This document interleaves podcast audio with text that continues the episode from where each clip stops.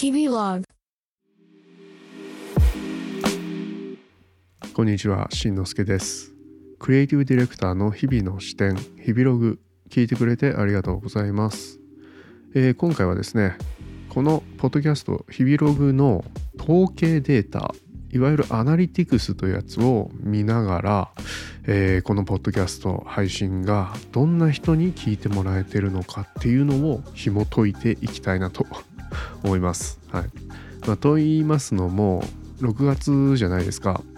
で僕が今このタイトル「日々ログ」というタイトルでこの枠組みでポッドキャスト配信し始めてからちょうどちょうどというかもう半年をちょっとオーバーしたぐらいかな。去年の年末ぐらいから始めたのでまあぐらいっていうのはねなんかあんまり覚えてなくて。まあ調べればいいんですけど。はい。まあ大体半年ぐらいなのでちょっといろいろアナリティクスの画面のデータがね揃ってきて統計が出ているので紹介しながらうん。まあ個人的な解釈を加えていこうかななんて思っています。はい。まあ早速なんですけれどもまず視聴地域ですね。視聴地域なんですが93%が日本から、えー聞いてもらってますね。まあ日本語しか話してないので。逆に残りの7%の海外アクセスは何なんだろうとかね思いながら。ただえー、どのくらい今日ん？お正月ぐらいのエピソードの時にお便りいただいて台湾在住の方からねお便りいただきましたね。まあそういう日本語がわかる方もしくは日本人で海外に今住んでいる方が海外からアクセスしてくださってるのかななんて思いながらも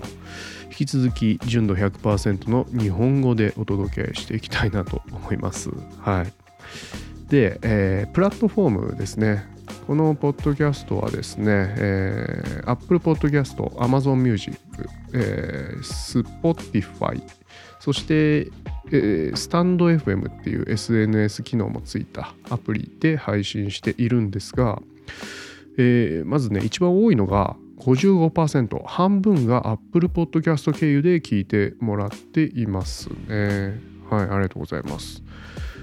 で残りがまあ大体15%刻みで10から15%刻みで Amazon Music、Spotify っ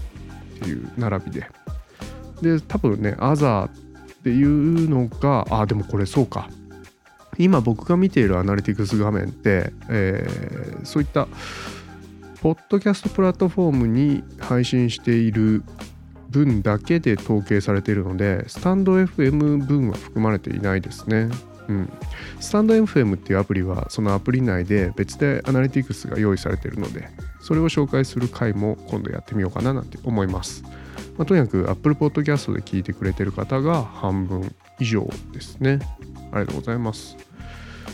で続きまして男女の性別ですがこちらアナリティクス上は女性と男性とノンバイナリーっていう、まあ、3つ用意されていまして、えー、55%が女性45%が男性ということでこれ意外だったんですけどね。なんか割とねあの科学のこととかあのうんなんか少年心で僕はテーマを選んで話してることが多いのでまあ割と男性的な、うん、まあ女性でもね僕が話してるような工作の話とか車の話とか科学の話とか好きな人も当然いると思いますが割となんか男性雑誌的な男性向け雑誌的な、えーセレクトのテーマなのかななんて思っていたんですが割と半分半分。なんなら女性の方がちょっと多いぐらいに聞いてもらっていて。これはちょっとね意外でしたね。まあ意外というほど根拠はないんですけど。はい。ありがとうございます。でね大きく特徴が出たのが年齢ですね。これがね圧倒的にえっ、とねこれですね、えー28から34歳。えーまあアラサーと言われる世代が全体の70%なんですね。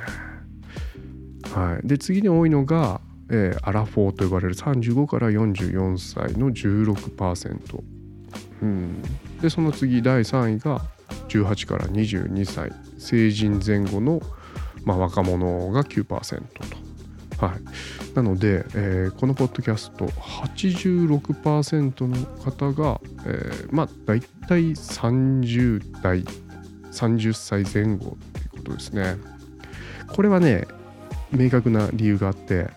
最近タイトルコールでは言わなくなったんですがあの実はこのポッドキャストのタイトルに30代って入れてるんですよ僕。日々ログ30代クリエイティブディレクターの日々の記録と書いてるんですね。はい。まあなのでタイトルに30代とあるので実際に30代の方が反応して聞き始めてくれたのかななんて思います。うん。まあ仕事のことを話す時なんかはね割と30代でこういうディレクター業をやる人がつまずきがちな悩みだったり感じたことなんかを話してるので、まあ、そういったところで同世代っていう意味で、まあ、共感してもらえてるのかななんて思いますね。はい。まあ、ちょっと駆け足でね一部分だけ紹介しましたけど、うん、今聞いてるあなたは先ほど紹介したねこの統計の中では多数派でしょうか少数派でしょうか。まあ、どんな方でもねあの楽しいと思ってくれた方に聞いてもらって、えー、日々の隙間時間で 楽しんでもらえればと思っていますので引き続きどうぞよろしくお願いします。最後までお聴きいただきありがとうございました。しんのすけでした。またね。